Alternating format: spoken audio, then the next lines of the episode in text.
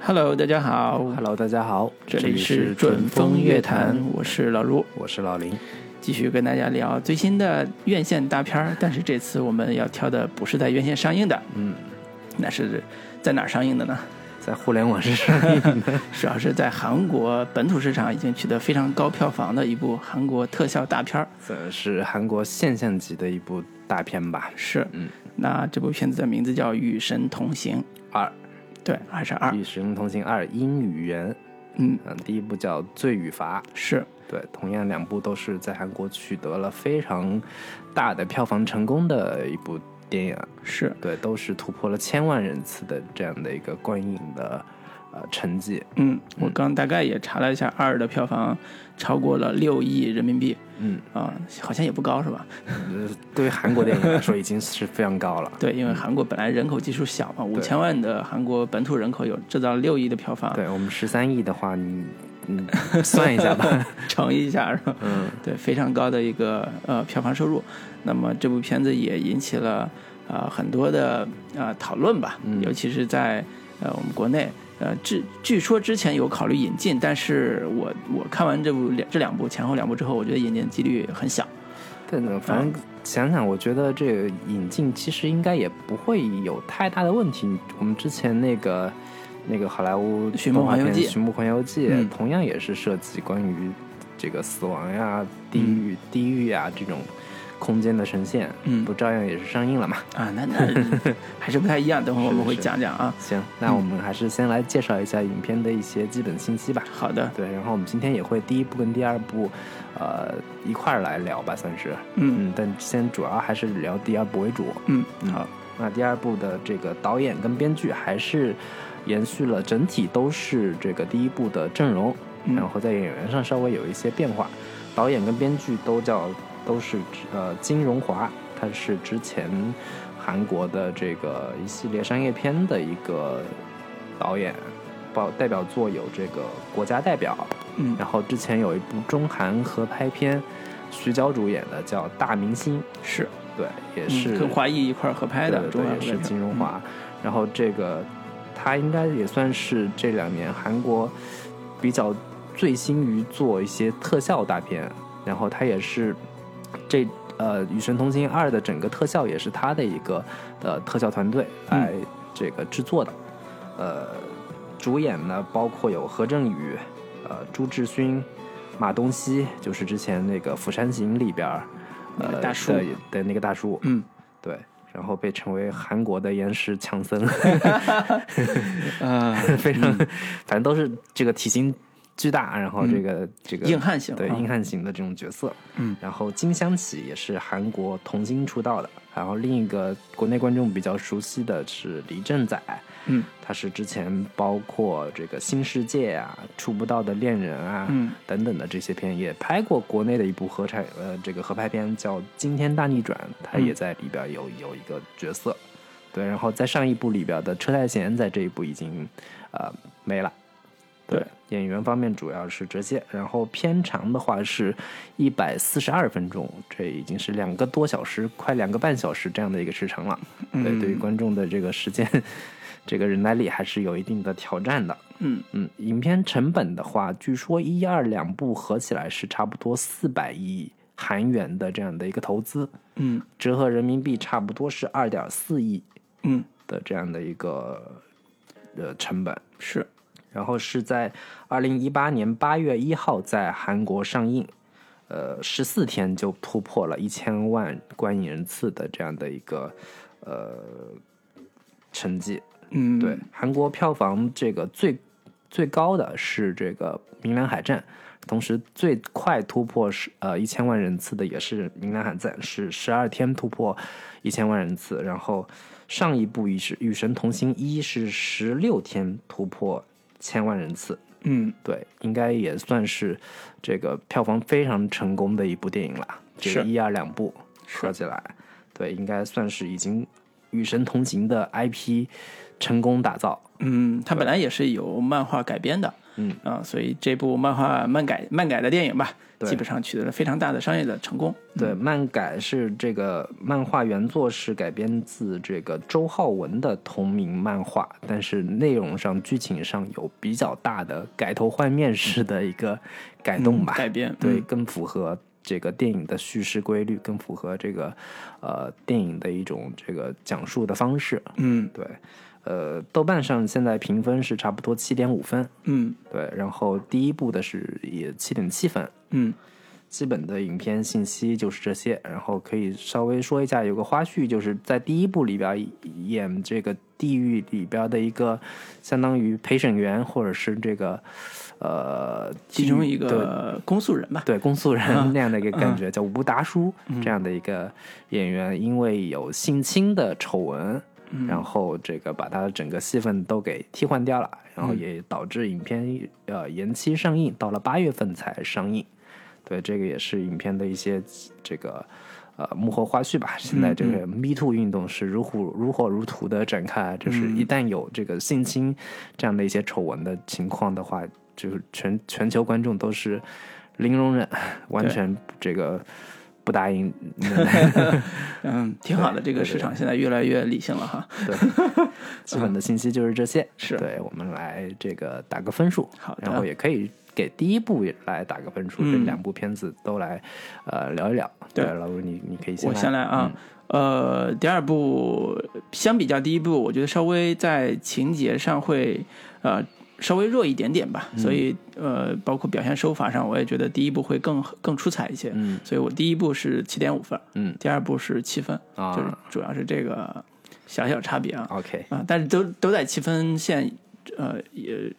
之上吧，就是还算是不错的这个娱乐性比较强的呃商业大片。那么我为什么会关注这类题材？很大原因是我觉得韩国在奇幻类型的呃商业商业的拍摄上有很值得我们学习和借鉴的地方。嗯，呃，不论从前几年的《田玉志》，还是今年去年的这这部呃讲述地狱题材的奇幻大片，嗯其实都深深的挖掘我们亚洲文化里边的很非常多的元素。嗯啊、不论从道士还是这部的奇幻的那个地狱，呃，在这个基础上去找和现代社会融合的价值嗯观，还有融合的情感，嗯，啊、这种处理方式作为商业类型上来讲是非常有，呃，有特点的。嗯同时呢，好多呃韩国人把它比作是韩国版的《指环王》 对《魔戒》。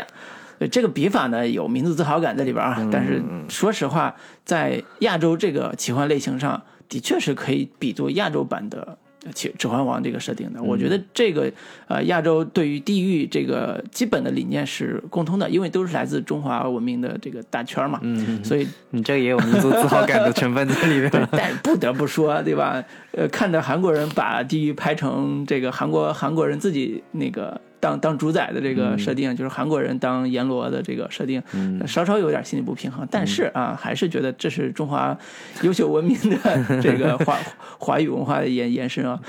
人家韩国人不 答应，中国人所有的都是韩国的。对，但是还是说，在我们看到韩国这几年，不论从剧和也好，电影也好，呃，都一直在利用呃，不管是我们国家的还是别人国家的，比如说《花游记》拍的是《嗯西游记》的故西游记事的，故事但是人家做成啊、一个电视剧，而且拍的也挺好看的，用的是孙悟空这个跟牛魔王的这个设定，嗯呃，利用的本土化的这个处理也非常不错，把把那个牛魔王还改造成一个呃艺人公司的老板，嗯啊、所以在这部电影里边，它的本土化处理，我也觉得处理的非常成功的，嗯而且也把呃不无论从这个阴间使者也好，还是阎罗也好，都做了一些现代化的设定。嗯，我觉得这种设定还是挺满足现代人的需求，嗯尤其是情感需求里边的很虐的，呃，母子情感、父子情感都呃基本上打中了现代观众的心，所嗯以这个作为商业类型片来讲，一定要遵从的规律，就是呃视觉要奇观，但是情感要。呃嗯落地对，要足够落地且能打动现代人，这是必须的。嗯啊、所以我觉得这个不得不说，它是一个很好的楷模吧，在我们亚洲的奇幻类型嗯片上，所以我还是值得推荐。嗯，呃，尤其是喜欢看奇幻片的呃观众。嗯，这两部尤其喜欢呃看那个韩亚亚，比如说韩国偶像剧啊、情感剧的女性观众，我也是强烈推荐的，因为里边的情感还是比较容易共同的。嗯，所以。主主主要是除了呃，比如说啊，十、五岁以下小孩儿不太适合看之外，主要人群完全适合 啊、对，所以这是我主要推荐人群啊，没有什行么那个可可可指摘的啊。行行行嗯，，那林老师你呢？呃，我给这个《与神同行二》打六点五分，啊然后第一部我打七分，啊反正整体上我是对第一部的观感要比第二部好一好得多。嗯对，然后呃，第一部我当时主要看的时候是觉得它的这个对于地域的一个环境的营造，以及整个地域的一个世界观的搭建，给我一种耳目一新的感觉，我就会呃不断的。去好奇说它下一个地域的设定是什么样子的，嗯下一个地狱的一个逻辑是什么样的，然后呃，在下一个地狱的审判过程当中会有什么样新的呃反转的事件发生？嗯对我一就是相比来说，第一部的逻辑线非常清晰，然后故事的主线也非常的这个相对比较简单一些，嗯然后看着的时候会呃代入感比较强，奇观性也比较足，是但是在第二部的时候，我会感觉整个故事的虽然故事线更丰富了，但是也会看着更混乱了。嗯呃，以及第一部给我带来的这种视觉奇观上的一个刺激，在第二部几乎已经没有太多了。嗯第二部的主要的核心的任务是挖掘这三个地狱使者的呃前史，他们每个人的个人、每个人的之间的这种人物关系，嗯以及在不断的呃三条线之间跳来跳去，然后但是这三条线之间可能也没有太明确的一个主次关系，然后看着会比较的混乱。然后其实我一直对于韩式的这种呃这个亲情煽情这种类型不是太感冒，所以我在看一的时候，关于他母亲，呃。母亲跟他儿子等等，他兄弟之间的这种感情是稍微看的有点不耐烦。那我看这第三部的时候就更加啊，就第二部看嗯第二部的时候就、就会有更不耐烦的感觉，尤其是它这个片长是一百四十多分钟这样的一个片长，会让我觉得很拖沓。嗯很冗长，这个是我看完之后非常呃不舒服的一个一个一个感受吧。嗯对，然后推荐人群的话，我觉得。呃，你如果看过第一部，而且觉得非常喜欢的话，我觉得你第二部也可以，呃，顺带着看一看啊、另外，这个可能你时间比较多，实实在也找不到什么片子，或者说你对于剧情类型的片子一直特别感兴趣的话，你可以看一看。另外，这个何振宇的粉丝，你们可以再继续继续来看这个、这部续集电影吧。嗯对，基本的推荐跟观影人群就是这样。嗯，好，嗯，那作为商业大片儿来讲，一般是不会挑观众的，所嗯以这两、这部两这两部电影也是一样，它很对嗯难说哪些观众真的不适合看，大部分观众大还部是分都还是还看，还可以看，尤其是韩国的商业片，我一直是觉得，在对于普通观众的吸引力上，在剧情的设置、情节的紧张感上，几分钟一个小高潮这样的一些嗯基本的这个、呃要求上，都还是做的挺不错的。对对，或者换句话说，亚洲观众特别喜欢看的就是亲情伦理大戏。对，你如果有这个呃个人爱好的话，那这两部真的可以算是亲情伦理大戏。对，啊、一个比一个大， 所以这也是我们接下来可以把它的一些好玩的点啊，包括突出的部分，嗯、呃，简单分享一下吧。对，嗯行，我们可以说一下这片子的一些，呃，算是特点，对或者说优点的部分吧。对，嗯，那我们主要还是说一下这个第二部的的这的一些嗯优点呗。嗯嗯，对，我觉得第二部一开始还是延续了第一部所设定的那个地域的这个设、设计啊、然后把主线的故事还是放在了要把一个人带到地狱完成审判的一个过程。嗯啊、第二只不过是第二部把那个审判的人变成了主第一部主角的弟弟。对，嗯，然后在这个里边还是不得不说，他对地狱的这个设计延续第一部之后，依然有呃新的花招嗯，啊、就是比如说，比如说呃，你记不记得第一部里边有一个嗯，那个那叫哪个地狱？就是大轮子一直大撵轮啊人的那个。对对对对第二部里面还有啊，第二部还有，但是如何到这个地方是不一样的。嗯，嗯那个第二第二第二部里边变成他，呃，从一个大的一个鱼的肚子里边，嗯，或者叫大的恐龙吧，对，那 个水水生恐水生龙，恐龙，对，那个肚子里边到那个呃地狱的，到那个审判所的，所以这个呃，他在设定七个审判所的这个呃设定之后，还做了一个新的变形、新的变化，所以这条呃地狱之路，我觉得还是。呃，在第二第二部里边继续做延续了，嗯，而且因为第一部设计的实在太精彩了，我当时看完第一部的时候，我在想，第二部这条审这条地狱还有什么可讲的呢？对，呃，实际上的确到第二部的确没啥特别可讲的，对对对但是这条大的呃审判的路线嗯是、呃依然作为剧情很重要的一个部嗯分，在第二部呈现出来了。呃，尤其是嗯第第一部很少出现的那个阎阎罗。呃，对仅仅出现几次，那么第二部这个阎罗的戏份一下子就重了，对，呃，而且做了一个新的功能的变化，嗯，所以我觉得这个世界观的搭建，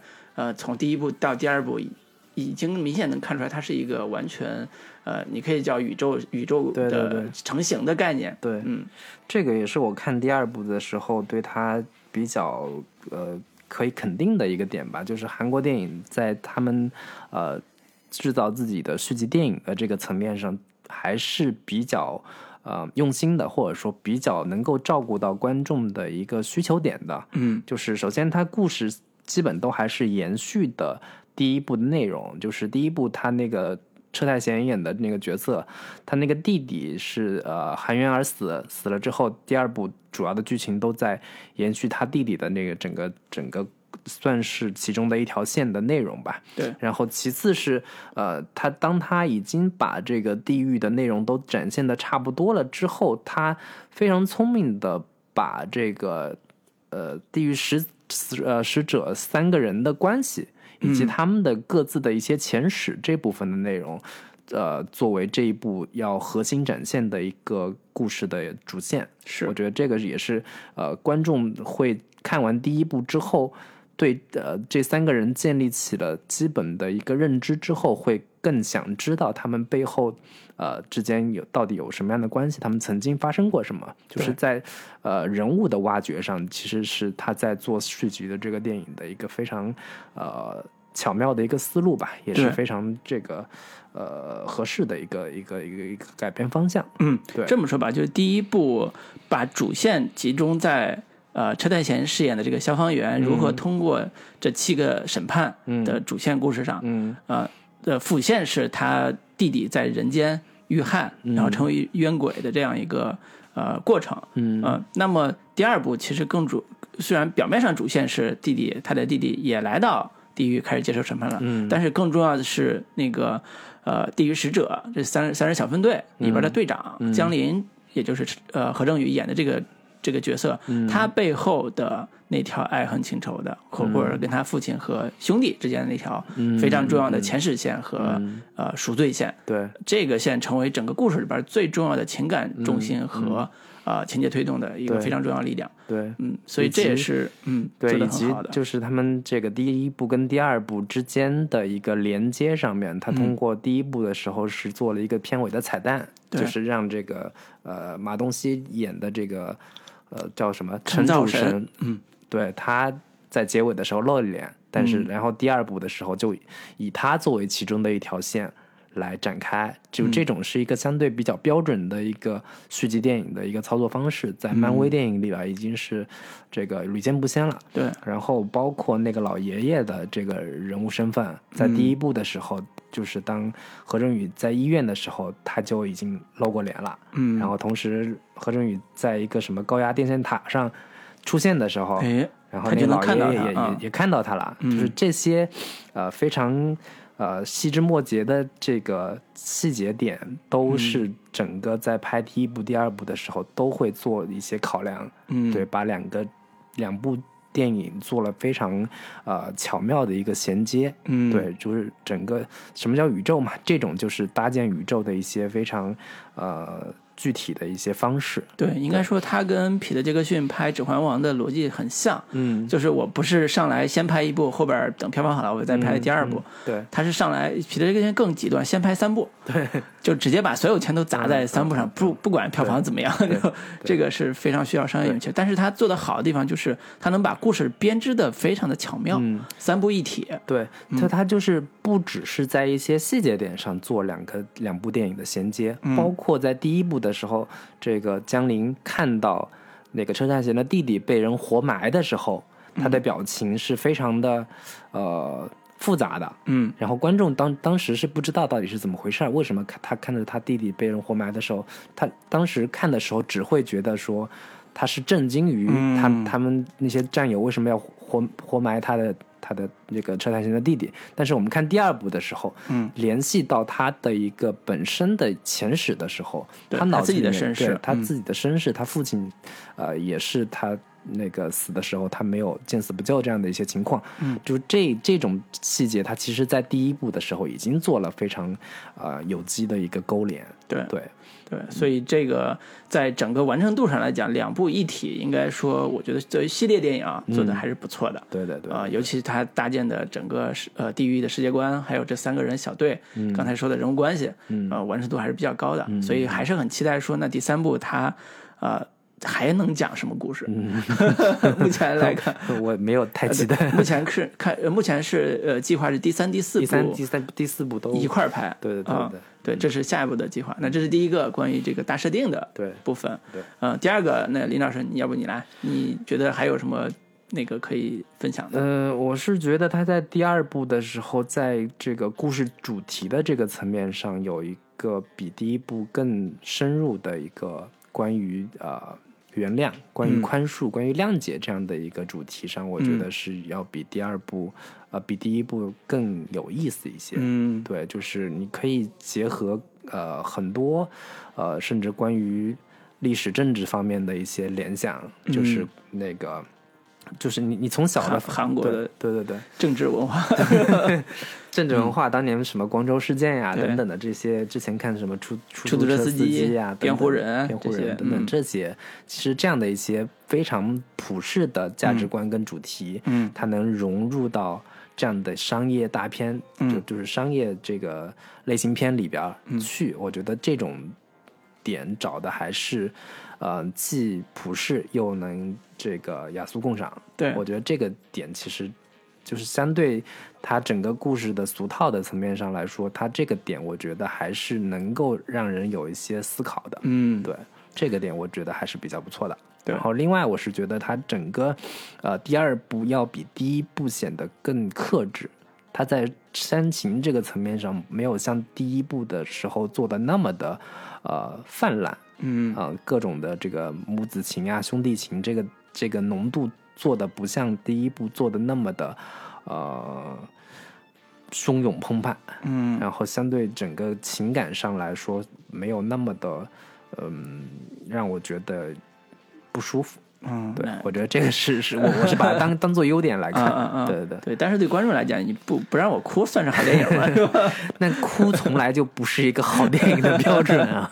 但是观众不这么认为嘛。嗯但是呃，我接着这么说，我觉得呃，第二部在价值观层面上还是延续第一部的很多的设定，对，包括呃，第一部叫罪与罚嘛，就是什么样的人下地狱？嗯那呃，比如说第一部消防员这种人，他不应该。马上下地狱，或者叫嗯不应该成为一个罪人下地狱，所以它里边把它设定成一个贵人，嗯然后通过贵人如何呃在面临七次审判的时候，一步一步澄清自己并没有并没有罪，嗯啊、或者并没有犯下不义或者是不伦天伦的那个大罪，嗯最后获得释获得释放，获得转生吧，获得转生这条路。嗯那里边儿探讨了很多呃关于罪和罚的一些命题。那这一部嗯里边儿也是呃提出了一些谅解和呃整个罪如何获得宽恕的对这样一个主题。对，呃，其实有很很好的关于封建迷信的这个现代化的改 造，我觉得对这种对价值观其实是符合现代当下人的理解的。嗯比如说我们以前看什么呃三言二拍的故事，总会觉总会觉得里边的人物都特别的现实报。嗯就是呃罪有应得，或者是你你你这个人如果呃叫什么没做好事儿，那你下下辈子就完蛋了。嗯啊、类似这种，就是封建色彩特别的浓厚。嗯嗯嗯但是呃，这两部包括尤其在第二部里边儿，它其实更强调的是你不要等到下一代、下一辈子，嗯是你才你再去做好事，或者是为了下一辈子而而怎么着。你更重要的是你在这一辈子、这一世要完成一个赎罪的过程。嗯，这个赎罪，你如果现现在能够对对对你善后的人表达你的歉意，嗯表达你的悔意的话，那你下下一辈子你也许会做得更好一点，嗯过得更好一点，或者你没有那么痛苦。对，对，所以这种呃，对于当下意义的呃忏悔，嗯其实这这个这两部，我觉得做的都还是挺不错的一个地方。对，嗯，我也觉得这是它的现实意义所在。嗯嗯嗯，我我刚刚说的就是它在主题的层面上的一个优点，其实更多的集中在说，它对于一个呃所谓的好人，嗯或者说所谓的一个坏人，他、嗯他比传统的商业类型片里边的人物要做的丰富跟复杂。嗯我觉得这个片这个点是它这个类它它这个系列呃相对其他的一些商业片来说比较难得的一个点。嗯比如说呃上一部里边车太贤这个角色嗯啊、他是一多少年才出现的一个贵人，嗯然后所有人都觉得他肯定是个怎么怎么怎么多么好的一个人，但其实他也做过一些。呃，甚至是让人觉得挺可怕的一些事情，比如说他对他母亲曾经是试图，他觉得他所有的痛苦，他所有的家庭的一些悲剧，都是因为他母亲的的一个问题。得了绝症嘛，对家里边对也也一贫如洗。对嗯他试图用这个枕头把他妈给这个闷死，嗯就这种涉及到人人性的一个嗯极端极端情境下的一些嗯嗯嗯人性上的问题，然后以及延续到这一部里边儿。呃，包括江林这个角色，他在他父亲的要死的时候，嗯或者死嗯快死了的时候，他见他见死不救，嗯然后他包括这个车太行的弟弟，他的那几个战友，嗯他在面临可能这个他，呃，呃，可能要救还是不救这样的一些复杂的情境之下，在人性的这种呃幽微之处，他是怎么样去做选择？嗯我觉得在这些点上，他非常他没有那么简单的去在地狱审判的时候说这个是是好人还是坏人。嗯对，我觉得他在这这个点上，用地狱审判的这样的一些方式去告诉观众说，人其实没有那么简单。嗯你所有你你看到的，不管是呃别人所就标不榜的，是那种非黑即白的，对对对对说坏人一嗯定是坏到底。对，对好人就一定是所有都好，嗯就是在这种点上。就是一般的传统的商业片的一个简单粗暴的一些逻辑，在这部片子里面，它其实有更深入的一些挖掘。是，对，或者说没有那么简单的去，呃，区分好人还还是坏人。我对觉得这个其实还是做的比较不错的。对，它里边有个主题，在第二部里边其实通过语言就说出来了，就是说，呃，坏人就是大概意思啊，就坏人并不是说他，呃，本质上就是个纯粹的坏人，嗯而是说他遇到了坏的处境，嗯就是嗯，总体意思就是说，没有天下没有真正真正的坏人，嗯只是说那他的处境实在太坏了，所以他做了一些不伦或者不义，或者是呃暴力或者其他的那些犯下地狱之罪的那些、嗯那些事情，嗯嗯嗯所以他在里边做呃审判的时候，也会充分考量这些因素，嗯说你为什么要做这个事儿，你的初心和动机到底是怎么样的，嗯以及你犯了错之后，你愿不愿意忏悔，愿不愿意去赎罪，嗯你。当你愿意去做这些事情的时候，你的是你的罪是可以被原谅的。是就所以这个故事，呃，前后两部都讲了一个赎罪，就是改自我改造， 改造成人的故事嘛。 对对，所以这里边儿呃，对于这个价值观，我觉得为什么它票房依然会这么好，很大原因在于它的价值观是对的，嗯或者价值观不是。呃，那种非黑即白说，呃，侮辱观众智商，说你嗯你你看这里边儿人都是那么简单的人，而是更有人性嗯啊、哪怕是里边儿的地狱使者，对他也有人性，对。啊、它有人的那也些是，重情 重义的，也是会考虑到说这个，呃，就是它其中一条线是现实当中那个爷爷跟孙子，嗯，这两个人之间，可能爷爷不想要，还还想给留孙子留下一些美好的回忆，嗯想要等到他这个上了小学之后再再死，嗯嗯，对，就是地狱使者们等等也会有有有出于有人同情情啊的这个考虑，嗯对对对，这些东对西。所以这是我觉得做的还是不错的地方。第三，嗯然后啊，你说，嗯，对，第三个地方其实也还是想说，韩国商业娱乐片对于喜剧的处理是无处、无处不在 的。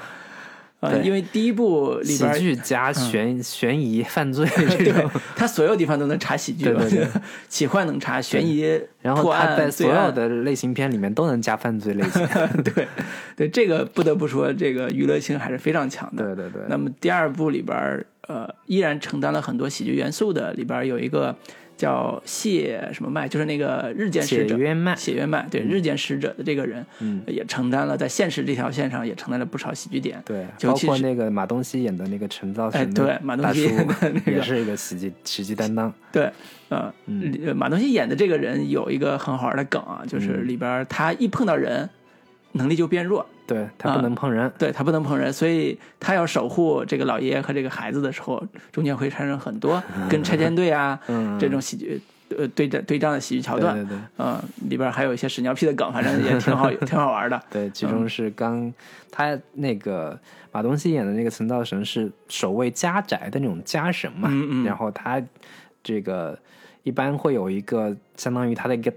真身是一个坛子或者是什么对什么东西的，结果他这个解元麦就去找，看到一个。一个白瓷缸里边，哎嗯这个应该就是我要把它那里边东西喝掉， 我就他就灰飞烟灭了。对然后结果就把告诉你说，哎，这是谁谁谁的这童是子小尿孩小孩子 童子尿， 等等，还包括这个有几场喜、喜剧戏吧，嗯包括一直在用的那个梗，就是那个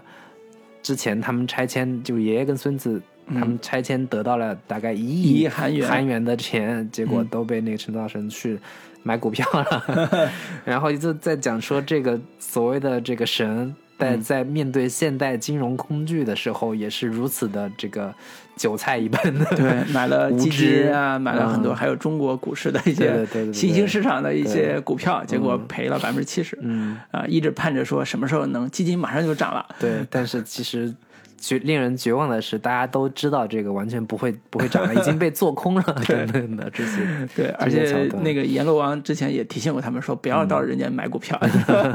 就类似这些梗，其实、呃融合了现代的一些生活，也融合了一些很好玩的元素，嗯、呃，做的还是挺挺有意思挺的。挺好玩的，嗯嗯然后所以包还包括那个解约卖那个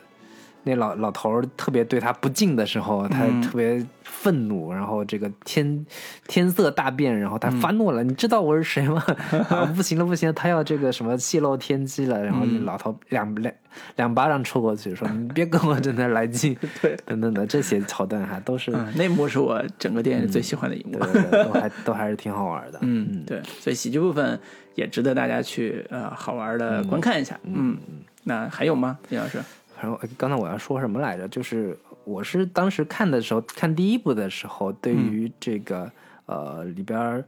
他的审判的这个环节，嗯，它是完全模拟现代的一个法庭法审判庭对审判的这样的一个制度。我当时觉得挺有意思的，就是嗯韩国韩国人或者韩国电影，他们在这个、呃。第一还是审相判信法律的对对对 对，他们的法治精神在这个电影里边还是嗯有所展现和贯哎穿呦，的。这个真的是太动人了，这个这个这个设定，对，嗯就是包括你怕在地狱里边，都还是讲理的。对，有冤说冤，对，有事人说说事儿冤，然后这个有有有陪审团，或者说嗯有公证公诉人，对然后这个整个法官也还是这个通情达理的。嗯，这个我觉得展现了韩国人民对于韩国法治的一 个信心。对这个看的时候，虽然形式很现代，嗯但是里边的话题都是他们要是要讨论的什么亲情伦理的话题，对或者是罪案的话题，嗯、呃，那个那个公诉人代表着阎罗底下的两个两个小小鬼吧，嗯啊，然后申诉就是提出辩护的人，嗯其实是这刚才说的那个阴间使者，嗯叫江林呀，包括雪原麦呀，包括里边还有一个很好玩的一个很呃小小女孩儿，呃，嗯，嗯年轻女孩儿吧，对，李李德春，李德春，对、嗯他们是负责替啊、这些呃罪人也好，或者是呃这个呃冤魂也好来辩护的人。嗯那在法庭上，两人一来一去，这种辩护的逻辑和辩护的过程跟现代法庭几乎没有什么两样对，啊、所以这个现场感非常强，嗯而且。呃，还是那句话，韩国的确是个民主国 家。这个这个从这个地域这个设定上来讲，都嗯已经这么入木入木三分了。我觉得，相比较我们现在很多呃嗯现实题材电影，还不相信找到法你律什么，还不相信法律，这个嗯真是不不是没法说啊。是是是是，再说敏感了啊。 好好好，反正这个优点部分你还有啥嗯，要补充的？没有了，嗯。嗯，行，那我们就先这个告一段落。好的然后这个在下一部分我们稍微来吐吐槽，嗯说说这片子存在的一些问题。好的。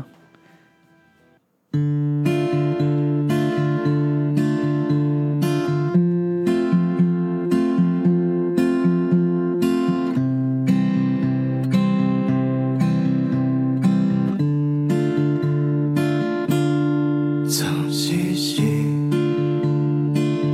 世事无三二一。可拉鼻涕，眯眯眼鼻息。可兰帕比，说他喜欢你。野花丛里。丢了半支笔。来找我眼泪，哭哭啼啼，又笑嘻嘻。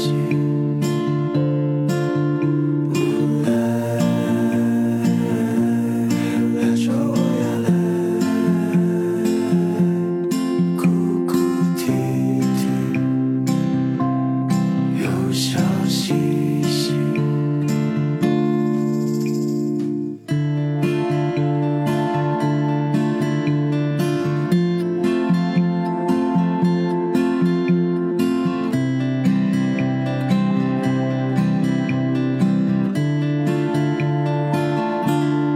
没出息。世事无三二一，秘密有趣，绿叶口痕迹，可小垃圾，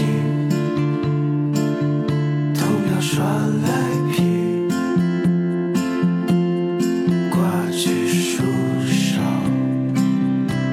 关进灰墙里。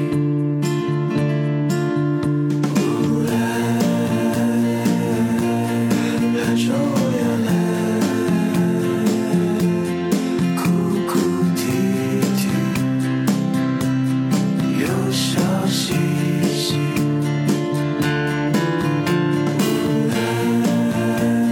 来找我眼泪，哭哭啼啼，又笑嘻嘻。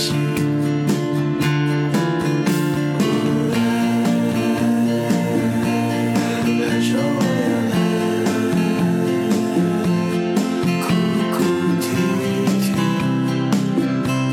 啼，又笑嘻嘻。好的，我们继续回来。刚才也表扬了这部电影好的地方，现在可以吐吐 槽了，讲讲我们对这部电影有些呃不满的地方，或者有一些问题的地方吧。嗯，整体的问题是什么呢？是拖沓，拖沓啊， 看睡着了 都。某些某些观众还是对这种亚洲式的伦理大戏还是有有一些怎么说欣赏不来的地方吧，或者说，嗯，叙事节奏嗯过于的慢的时候，会影响观看效果。这在第二部里边其实是最突出、最明显的，因为第一部相对好的是它那条大的进地狱这条主线，每一次审判都是一个奇观式的展示。对这奇观足够强，所以它能勾着一直往下看。而且第一部它很快就出现反派了，这个反派就是大家也不知道是谁，就是那个所谓的冤鬼。嗯冤鬼带来的一系列他们在呃在在通向地狱之路的那条过程中一直都出现，嗯所以这条嗯呃反派线一直还做的也挺好的。但是相对到第二部，呃，整个剧情的推进力就显得没有那么的强。呃，对，第二部的主要问题是它有三四条线，嗯说实话是，嗯呃，一条线是这个，呃，老爷爷跟跟他的那个孙子，以及这个李德春跟解元迈他们嗯几个人在一起的一条现实的拆迁线。嗯这个其实，在漫画当中是故事的主线，对但在这部片子里面已经是沦为了一条支线。嗯然后第二条是这个呃，江林带着他车太贤的弟弟、嗯要去进行地狱审判这样的一条线，嗯还有一条线是他们前世的这个呃历史纠葛，嗯，主要是这三条线，是对，嗯还包括其实也包括说这个车太贤的弟弟他当初在这个军队里边儿怎么死的，嗯这一条其实也算是一条线，但主要是这三条线。但这三条线其实按理说是内容量是非常的、呃非常大的非常大的。嗯但是呃，主要的问题是在这个现实上，现实线这部分拆迁的这个部分，嗯来回来去的，不停的有人来这个这个要捣乱啦捣乱啦，啊然后要要打架啦打架，然嗯后，还有把小孩送到监护对的对地方，嗯对对对，这些内容其实都挺。挺琐碎的。对，挺琐碎嗯的，挺不能不太能抓抓住观众的一个注意力，嗯然后以及中间还穿插这个陈造神他不断的要解说他们当年的这对些事件，对，因为在我看到底发生了来什么，第二呃，就是陈道神，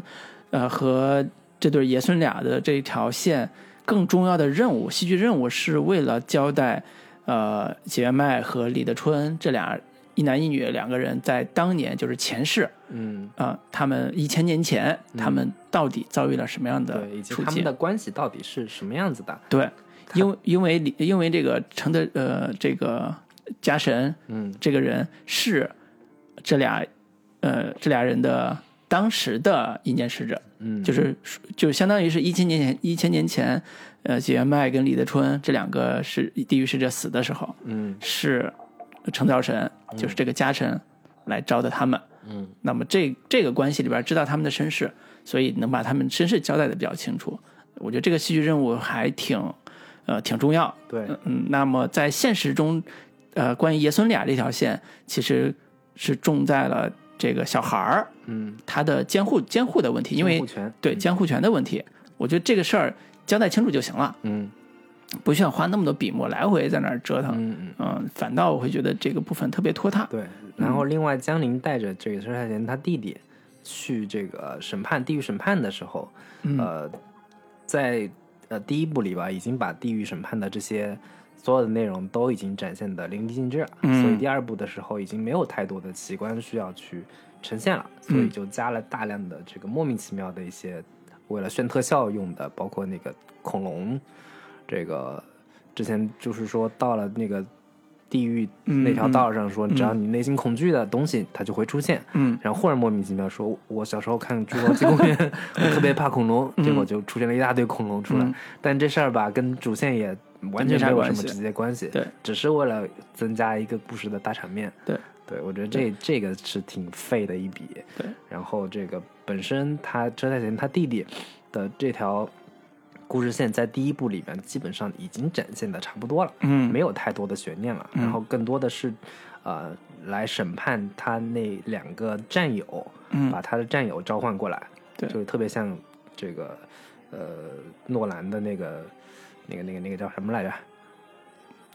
呃，敦刻尔克不是敦刻尔，有点像敦刻尔克，但是更像那个催眠的嗯啊嗯那个，啊，我知道，呃，《Inception》对对对，造梦空间， 《盗梦空间》盗梦对空对间很像《对盗梦空间》的那个那个感觉。对，但是对这个本身的这个故事线在第一部里边已经讲的讲的挺透彻了，嗯然后这条线的核最核心的目的其实是为了映衬出江林当年自己的心结，嗯，对，就是你花了那么多的笔墨，仅仅只是为了衬托、引出他当年的那个这个内心的一些呃想要寻求救赎的这个这个点吧。是，就其实，在叙事效率上，其实相对有一点点的低下。嗯嗯，对，呃，从这个意义上说，这部电影里边儿另外还有一个非常大的特色就是反转，就是他不停的在做设定和情节反转，呃，以至于这个反转到了最后会变成一个特别大的情感力量，完成这个戏的情感上的渲染吧。嗯啊，那在这部电影里边儿，在第二第二集吧，其实这个反转，呃，核心在印呃这个地狱使者江林这个人身上对，啊，啊，然后相对来讲，里边儿的审判被审判的这个人嗯的反转就弱很多，嗯因为早早知道他就是被被活埋的嘛，对然后只不过是那个当事人不承认而已，嗯就是那个长官对不承认而已，那最后就变成了说，呃，得让他承认， 对，那我各种就想要你一句 道歉，就让你当面说，对，就这个戏剧力量就弱很多，嗯比相比较第一部那个最后的这个审判的因啊这为个在戏第剧力一量部里面有一个呃情节设置是说，你当年发生的事情都可以通过什么前视镜之类的东嗯西看到，但是他第二部强行设定说你这个这一段已经被抹掉了，对看不到所以了只嗯能把那个人招过来对当面对质。对，所以这个戏剧力量就比第一部弱了好多。之后那个审判的一个劲儿，最后就完全变成了江林自己的一个忏悔和、嗯和呃情感的表达吧。对，嗯，所以这个嗯前后连贯性就没那么没那么强。而且我现在看第二部的时候，我觉得第二部的那个反派的这个部分，嗯处理的，为什么觉得他老是跳来跳，就是片段化特别强？会发现它里边的所有的障碍都是片段化的。嗯比如说第一部里边那个障碍就是怨鬼造成的地狱混乱的一些景象，那么第二部里边那嗯就是些说白了，第一部那个是一个强悬念，观对众会在想这这到底是谁，到底对是怎么回事儿，或者说去猜测说是不是他弟弟，嗯，可能已经这个黑化了，已经死了，或者已经怎么着了，嗯，对。那么到第二部这个大悬念没有之后，都变成了呃看到啥打啥，嗯啊、就看到河河里边海里边有个怪，那就只能打怪，啊、嗯看到这个火山一样的那种嗯岩石对人这种，对，所以它对人的刺激性没有那么强，戏剧高潮完成不了。嗯呃，或或者换句话说，《指环王》的每一部，嗯不管是它做几部，它的每一部都有一个明确的戏剧高潮。这戏剧高潮一般都跟战争有关。嗯，然后最重要的那个高潮是在于这个《指环王》戒指能不能扔到对，那个会不会被嗯销毁，对，会不会被销毁？所以当呃一拨人带着戒指上山去销毁戒指的时候，另外一拨人要解决的是那个某某大军能不能那个就是抵抗这个底派大军能够活下来，嗯就是他的人物命运一直都揪着你往下看。就这种力量是做类似这种系列片和长线剧情故事的时候，尤其三四条线同时推进的时候，嗯必须要完成的，就是每一条线你得有明确的能让观众呃对挂念的东西。对呃，不然的话，这个线就废掉了。对，或者说很很拖沓，嗯对你很比拖如沓说他那个呃爷孙俩这个嗯这这条线，嗯，这什么李德春跟结元麦，他们其实并没有明确的一个任务目标到底是什么。嗯他们的任务是要把那个老爷爷给带过来，但是老爷爷、他们中途觉得还是再给他一点时间，那他们就没啥事儿了，嗯对只能是在那跟他们呃每一起天日常收相拾处收拾破烂儿 啊，聊聊股票的事儿、啊。 嗯对对对，日常相处的那那那那些那些戏就觉得很很无聊。对对，对所以还是说，呃，虽然故事很丰富，在第二部的时候，但是因为戏剧戏剧矛盾不够的不够强，所以带来的这种拖沓感特别的特别的严重。对对对，嗯，然后反正其中也还有一些特别，呃，对于一般的商业片来说挺俗套的一些招数跟套路吧，比如嗯说那个解元麦到底这个。呃，跟江林是什么关系？嗯他小时候可能用小演员，就长大的时候死活不愿意露 露真脸，嗯，对，这这到底谁这是谁对对对，到底他他跟他是不是亲兄弟？其实观众基本上都猜到了，但是嗯主创还是呃努力的要营造这么一个悬念悬念感，就嗯反正还挺廉价惊喜 挺，廉价惊喜。对，嗯其实对普通观众也还是管用的，只不过是呃惊喜感没有那么强了。对对对，嗯嗯，对，所以这是呃情节上的，我觉得情节的推动力的问题吧。嗯呃，不知道现在三字部会在哪个大的情节落点上会再去找新的方向。嗯，呃，如果能找到新的转机的话，应该还是会很不错的，因为我是觉得这个主题本身是有讨论空间的。嗯呃，相当于是说，你可以把它做成系列的，每一个被带进来审判的人，嗯，都有他背后的所谓的罪与罚，是都有他背后的原谅和赎罪的这个概念是。那每个人物如果有足够有新起点的话，也是能做出好玩的东西出来的。嗯嗯嗯，所以这个还是嗯，可可以可以期待吧。但嗯是现在第二部会稍稍弱一些。对。反正呃另外，你要说这个片子到底有什么大的问题的话，我是觉得他在呃呃陈造神的视角跟江林他的回忆的这两个两边两条视角之间的一个切换，我是个人觉得稍微有一点混乱。嗯，对，就是都是古代线。对，都是古代线，但是这两条线之间可能没有那么多的交集，嗯，或者说更他交集不就露馅儿 了吗？他更具故意体造成的这个两边都不认识 的嗯这个情况。反正就是看到最后的时候，我是觉得他的这个落点到底是，嗯，江林跟解元迈之间的一个呃恩怨，还是说江林跟他父亲之间的这个恩怨才是他最大的一个呃焦灼？嗯就是他在营塑造这个这三个人的人物纠结、人物纠葛的这个关系的这个角度来说，我觉得做的不是很让人有，呃，你不管从煽情的角度来说，嗯嗯还是从别的角度来说，都觉得不是太成功，嗯，或者说我感受不到这个三个人之间有那么深的一个。呃，前世今生的一个纠结，嗯，以至于所以到看到最后的时候，我觉得原谅了也就原谅了，好像也没发生太多、嗯多大的事情。尽尽管你在结尾的时候是让三个人之间是一个连环连环互杀的一个一个一个效果，是但是我感受不到这三个人之间本身在前十的这个层面上有太深的一个纠葛。嗯。对，这是我比较呃不是太满意的地方吧。嗯，从戏剧功能上来讲，解元迈演的这个呃地狱使者和他的前身，也就是江林的弟弟，这个呃江林的不叫弟弟吧，就是呃被爸爸抱回来的这对个海义子这个人、这个人设，呃是服务功能的，嗯，就他没有特别强的呃产生情感勾连的功能，就是对一个设置的一个戏剧性的角色，嗯啊、一个比较单薄的一个角色，嗯，主线任务还是为了完成这个江林和他爸爸嗯和他的这个将军，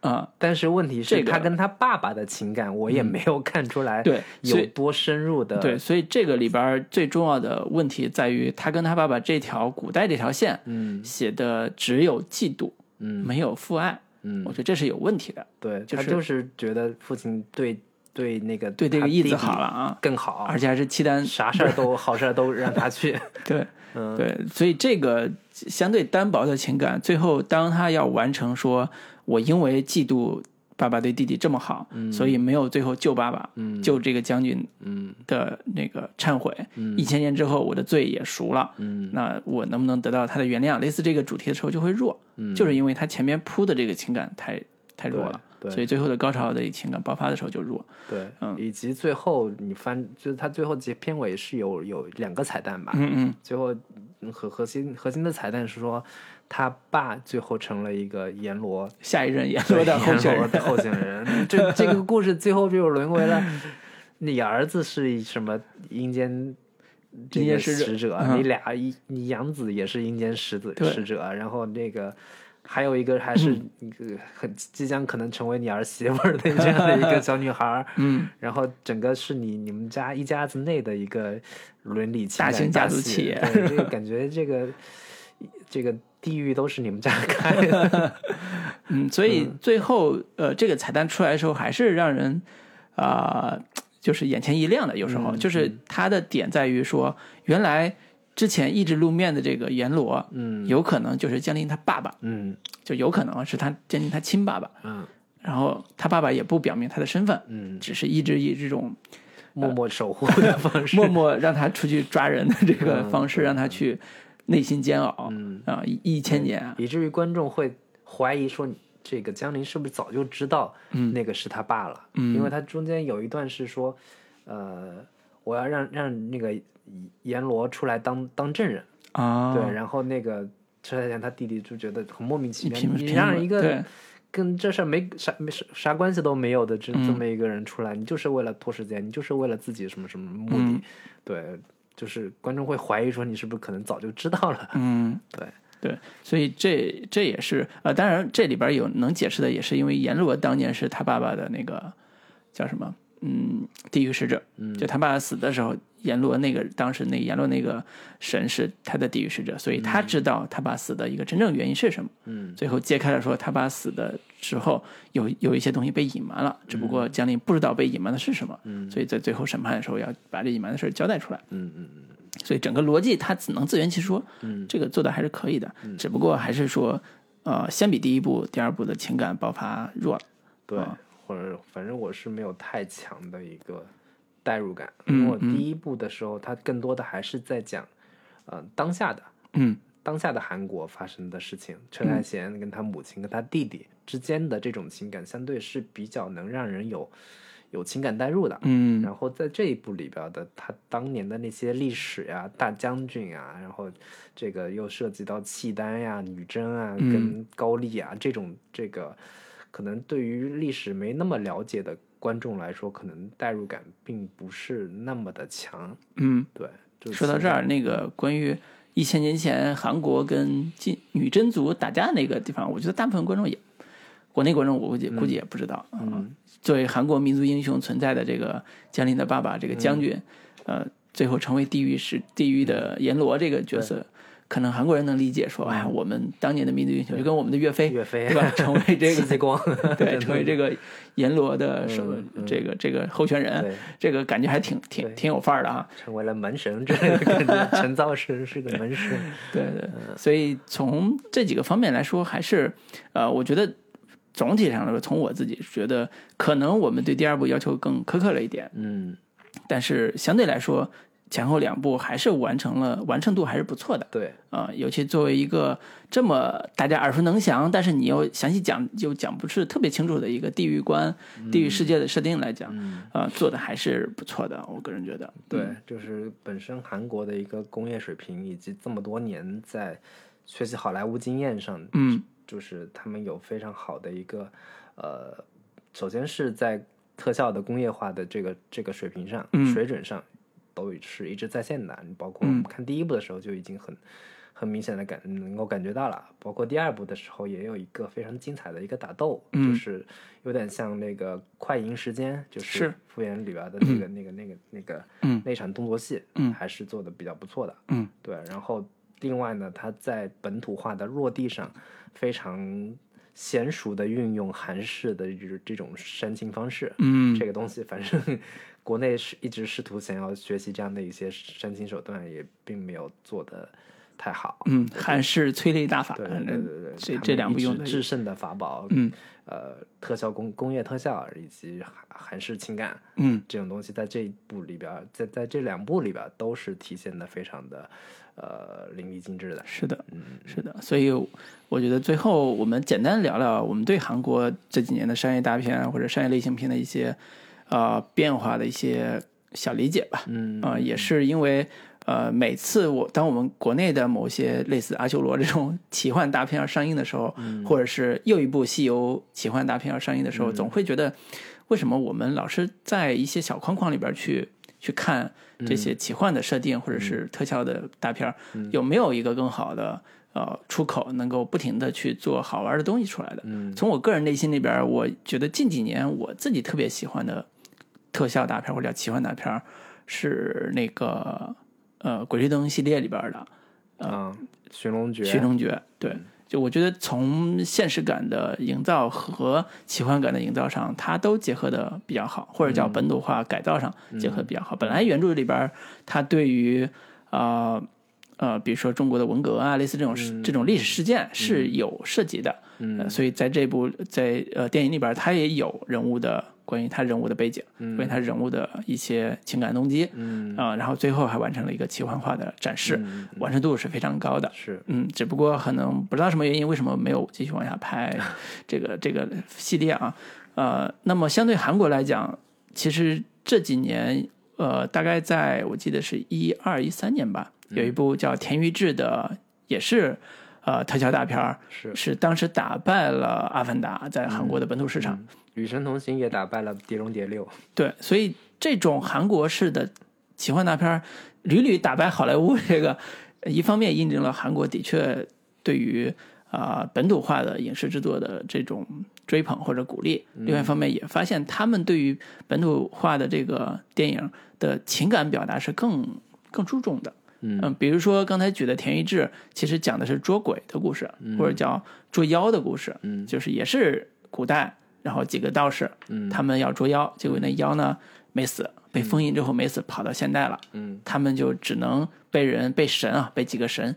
从那个一幅画里边请出来，几个道士继续在现代捉妖，嗯，呃，它的基本设定跟孙悟空设定非常像，是，嗯、但是动作场面也拍得非常华丽，嗯呃，情感呢也做的那中间是爱情戏为主啊，情感也做的很好玩儿，跟言情戏也很像，所以整个的娱乐观赏性特别强。嗯，呃，尤其还有呃，据说可能这两年也要拍那个《田园证二》啊，还有一些像刚才提到的《女高怪谈》呀，嗯，包括《我的老婆是大佬》呀，对呃前几年比较盛行的韩国的某些特类特殊的类型系片，列类型片吧，对，嗯所以呃，不管我们之前有多么说韩国棒子的电影都是偷好莱坞 ，的，都是学好莱坞的我但们是也在学好莱坞，对，但是不得不说，他们学的方式和迅速的本土化的这个路径嗯是比我们做的好的。是，嗯，那林老师，你有什么印象比较深的电影吗？就韩国这个，呃，特点的我是看《与神同行》这个两部片子，我觉得他们已经基本上完成了这个系这个 IP 的一个打造了，嗯，然后这个系列也会一就是直地狱宇宙这个打造已对经完一成。嗯直能够拍下去。我就 想说，这个《与神同行》这个 IP 这个系列能给呃中国观众或者是中国电影有什么样的启示跟启发？嗯，对我觉得这反正有有几这样几个方面吧。首嗯先是我们一直试图去呃从传统文化当中去寻找这个养分，嗯寻找一些灵感，但是我们找来找去都是西游。啊，都是这个，要么是三国，要么是纯换城市的模仿对西对方的对某些就元是素的西东西。嗯幻这样的一些作品。但是你你看《与神同行》，它就很好的找到了一些呃韩国宗教里边的一些呃元素，嗯甚至包括日本宗教里面的元素。嗯然后他们从传统的一些呃以前的这个朝鲜时代的绘画当中嗯寻找、呃养料，但是在国产电影当中，我们我们可能在如何把灿然 灿烂的五千年的对中五华千文年的明， 嗯中国文化有那么多宝贵的资源可以寻找，或、或者说可以拿来这个运用的，但是我们为什么就一直一直找不到好的一个突破口呢？嗯就是不要把一切的这个原因都归结于是审查制度，因为说这个我们国内不让拍地域的这样的一些主题，但其实未必是这样的。我们其实，在审查的这个层面上，其实有非常非常多的一些呃方式跟方法去规避掉它。对，我觉得这个是是我们可能着重要去思考的这样的一个点。到底我首先是我们要找什么样的这些呃传统的这些资源，嗯对，其次是我们怎么把这些资源，呃，影像化，嗯怎么样去把它给放融入到这个呃影视这个影像的这个世界当中去？我觉嗯得这个是一个非常呃重要的一个需要突破的一个课题吧。嗯，对，这这个是我我我主要想想说的，就是就是我之前看有资料是说，这个《与神同行》里边儿甚至是借鉴和参考了中国呃这个顾恺之的一些绘画嗯方式，以呃绘绘画的一些这个资料，嗯去构建他的一个地域世界的这个呃整个世界观的一个架构，以及影像世界的一个架构。嗯对，我觉得这个这个其实国内还是有挺多可以被用来，呃，能让观众接受的一些，嗯、古代文化的一些一些资源吧。是对，嗯，是，呃，只不过呢，我我可能小小的有一些看法啊，就是觉得，呃，建国前的东西大部分都是封建迷信这种设定，一下子就把好多呃能拍的东西就给打打压了。对我我呃我因的为意思是说，它并不仅仅只是呃说把这些东西封建迷信的东西一味的继承过来。你看嗯《与神同行》里面，它有有很好的一个融合，就是把现在的法治、法治 观念、法治的一审判嗯些法庭审判的这些元素融合到我们传统的这些、呃呃古代文化当中去。嗯对，包括在漫画里边儿，他们是、呃、他们上来就说那个我是地狱使者，然后嗯这个他就开玩笑说，我以为你是什么应该像黑白无常那种样嗯子的，说哎，现在时代不一样了，我们这个整个的一个服装装束已经也跟以前不一样了，就嗯这样的一些非常巧妙的、很有很有意思的结构跟融合，嗯对，就很就很好的规避掉说以前以前所有的是那些什么所谓的封建迷信的这些东西，嗯对。对，不能不说，我觉得这这几年国内有一些漫画作品还在试图表达这样的一个东西吧，好像之前有类似像。呃，黑白无双就是对也是讲是两个使者吧，到人间来锁魂儿的那个过程，每个人他的死因不同，然后解决的问题也不同，还有一些呃其他的奇奇怪怪的设定。但是最大的感受还是说，啊、如何能把呃过去的东西很好的做成现代人现代人能接受的观念，嗯嗯，嗯和啊、呃情感，对这个挺重要的，首不是先说我翻拍之前对的东西就行了。我我第一点说的其实是一个视觉想象力的问题，嗯嗯第二个部分其实还是要回到说韩国电影为什么这个能够一直让韩国观众，甚至包括整个亚洲观众都能够有有代入感，嗯有有同理心在。其实最很重要的就是一个情感落地的问题，嗯嗯，就是我们我们的一个呃国产的一个商业大片、特效大片，始终让人觉得它里面的人物的情感都不太像普通人，或者说嗯不太像正常人的一些人物状态，包括像。影啊，像对包括其他一些西游系列的这这些作品，嗯只有奇幻，对没有情感，没有没有人情，没有嗯人、人的一个正正常的情感在。嗯但是你看韩国的这些呃大片，嗯它最核心的诉求都还是从人出发，不管是父子情、父女情、兄弟情、嗯或这个战友情等等这些东西，这些情感才是更需要核心被挖掘的。嗯，当然，我们今天可能在在这么聊，可能会有有有点泛泛的这样子，这个两片嘴巴碰碰，就 说说嗯这个这个情感很重要，但是谁都知道很重要，但是到底应该怎么去挖掘，怎嗯么去、呃，能把当下的大众的一个情感焦虑，或者说情感的一些嗯、呃不安全感的这些嗯嗯东西挖掘出来，嗯是一个非常重要的，或者说不管是编剧还是导演都需对要去做的一个。对，我觉得呃，可以举个例子吧，嗯，就是呃，今年国产片有个叫《动物世界》的，我们也聊过嘛，对，其实也有这样的一个明显的倾向，就是嗯在特、奇幻特效之外，找一个落地的情感来表达，嗯就是。呃，那个男主他妈妈生病了，所以他为了这个生病的医药费的钱，所以要不得不踏上这条赌徒之路。嗯包括他自己的喜欢的这个女孩儿，这个护士周冬雨演的这个嗯人，他俩的情感也是一个可落地的情感。但是这种情感表达方式，呃，直接说吧，它是韩国韩剧十年前的电影里边的表达对方式，而就且是是公最式化的一对个最简单的，你家里缺钱，因为你爸爸生病了，妈妈生病了，然后嗯你女朋友有离开我是有个因女为朋我友穷，对，一个女朋友在等着你。嗯好，这个是非常简单的一个标签化的一个情感模式。嗯你相比较现在《与世同情》的那个最后第一集第一部吧，最后的、嗯非常落地的，也是他妈妈生病了，嗯，但是他的少年时代是想要用枕头掐死他妈妈，或者嗯闷死他妈妈，这种情感是更真实、更震撼的，嗯，而且他也能表达出来这个社会环境的恶劣，嗯，更现实的元素也能突凸显出来，嗯，就是我们有时候呃在想着说我能不能把它做落地的时候，